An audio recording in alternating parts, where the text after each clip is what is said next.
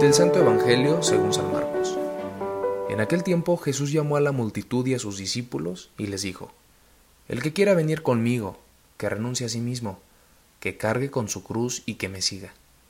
Pues el que quiera salvar su vida la perderá, pero el que pierda su vida por mí y por el Evangelio, la salvará. ¿De qué le sirve a uno ganar el mundo entero si pierde su vida? ¿Y qué podrá dar uno a cambio para recobrarla?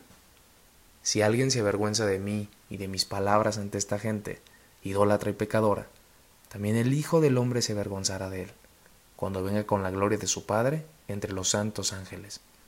Y añadió, Yo les aseguro que alguno de los aquí presentes no morirán sin haber visto primero que el reino de Dios ha llegado ya con todo su poder. Palabra del Señor. Hola, ¿qué tal? Soy Jonathan Arias, presbítero. 18 de febrero del 2022, agradecidos con Dios y que al escuchar este Evangelio la verdad es de que toca nuestras fibras muy profundas, ¿no? Eso de que nos digan que de qué sirve lo que hacemos, de qué me sirve aquello a lo que me dedico, lo que tengo, lo que hago, a lo que me aferro, es que realmente nos replantea y nos hace repensarnos cuál es el sentido que mi vida tiene. Y ahí es cuando Jesús trata de decir, a ver, a ver, si lo que estás haciendo realmente te hace ganar tu salvación, te hace ganar y te hace seguir mejor a Jesús, pues échale ganas, ¿no? Porque sabes que eso implica desprenderte, eso implica estar llamados y cumplir el deseo de Dios para cada una de nuestras vidas, que es amar, ¿no? Y, y que por el otro lado, pues de qué nos sirve, ¿no? Hacer tantas cosas si no podemos intercambiarlas eh, porque nuestra vida o para que nuestra vida se prolongue, ¿no? Este sentido, este tema que Jesús toca, realmente nos hace darnos cuenta que aquello que pueda estar de base para todo es el amor, ¿no? Y el seguimiento de Jesús es por el amor, por tratar de corresponder a aquel que nos amó primero. Y por eso estamos después eh, invitados a amar.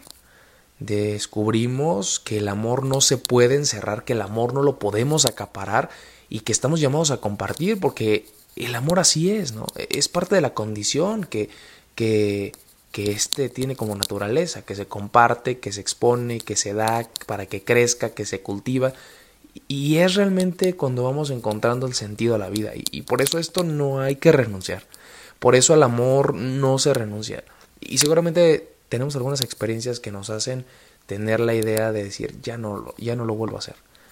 Pero hay que darnos cuenta que es lo que nos hace ser personas y aquello que nos da plenitud y sentido, ¿no?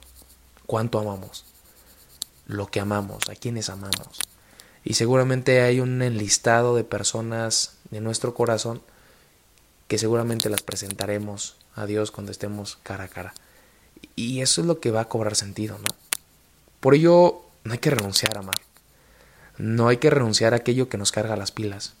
No hay que renunciar a lo que somos. No hay que renunciar a aquellas cuestiones, a aquellas personas que, que vibran en nosotros y que nos hacen andar, saltar de gozo, ¿no? Y es que realmente descubrimos que vivirnos desde el vacío, vivirnos desde el rencor, desde el odio, eso no nos ayuda eso no nos eh, posibilita tener una vida de calidad, ¿no? Gastamos tantas energías en eso que nos olvidamos que hay cosas que valen más la pena, ¿no? ¿De qué nos sirve? dice Jesús. ¿De qué te sirve lo que haces? Pues que el Señor nos ayude a reconocer estas pequeñas certezas como lo es el amor, el llamado que tenemos a amar, a compartir eso que es esencial e importante en nuestra vida. Señor, te enséñanos Inspíranos para que siempre reconozcamos el sentido de nuestra vida, pero sobre todo que también ayudemos a otros a que lo descubran. Eso fue Jesús para Millennials. Hasta pronto.